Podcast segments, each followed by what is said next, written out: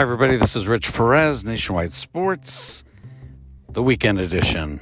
Hey, what a great weekend everybody had. It looked like everybody got to get out a little bit and do some parks and stuff like that. I know that uh, some of the beaches are still closed on the West Coast, but on the East Coast, seems like they're open, especially down in the Florida area. So that's all good for everybody. Um, in sports, uh, a lot of ping pong action in Russia. Uh, you know, Alexei and Vladimir going at it. And uh, I know you don't know anything about that because I don't either. But I, it's kind of interesting because I started looking into that this weekend ping pong in Russia. Uh, so that was interesting. And William Hill offered some bets on it. And uh, uh so I was watching it and, and in amazement, actually, that people would bet on something they really don't know anything about here in this country. So I thought it was interesting. Uh, in uh, in our regular sports world, uh, let's see what happened here. A lot of talk about Josh Rosen. I know I talked about that on Facebook.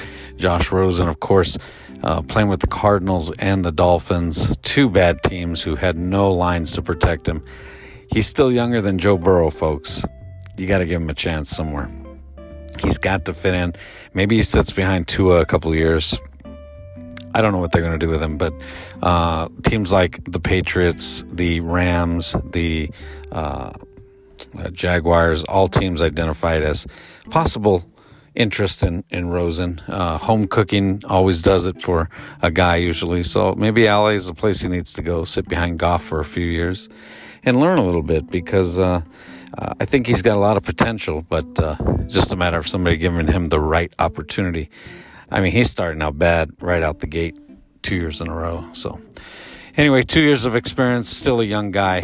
When we wish the best to Josh Rosen. All right, let me see what else we've got on the table here. The Chicago Bulls uh, last dance.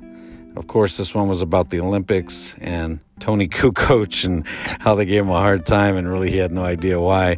Uh, but that was because of Pippen trying to get the money and uh, Jerry uh, Reinsdorf's uh, love for Kukoc and going to Yugoslavia and so forth, and really not paying attention to Pippen's needs.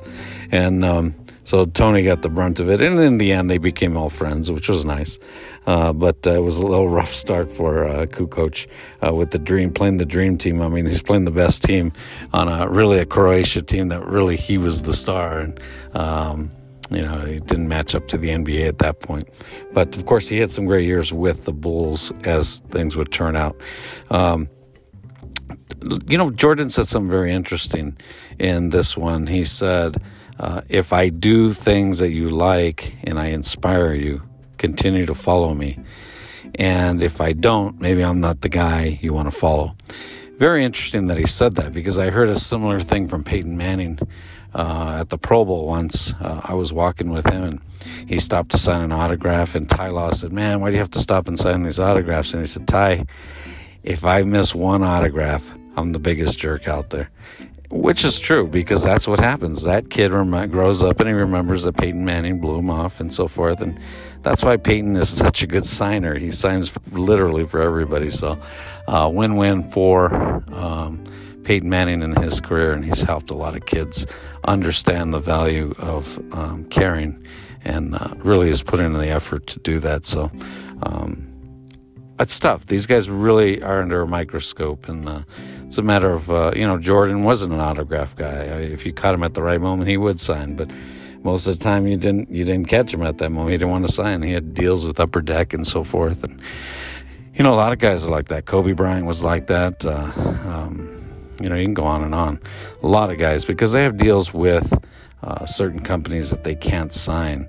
Um, Cris Carter was like that. Marcus Allen was like that. Uh, they didn't want to sign, and uh, today, till this day, they don't want to sign. And uh, you know, it's unfortunate because a lot of people get mad at them, and then that sticks with you the rest of your life because you think, "Man, what a jerk! You didn't sign for me." But you know, that's that's the way it is. It's kind of a fine line they have to play, and it's tough for these guys. It really is. Happens in baseball all the time. Happens in football all the time. Basketball, all these sports. Anyway, that's my weekend roundup for you. Uh, we'll have sports soon, everybody. Have a great week. We'll talk to you on Monday and we'll get the ball rolling once again. Nationwide Sports, feel free to share the show. I truly appreciate all the support. Take care, everybody. Bye bye.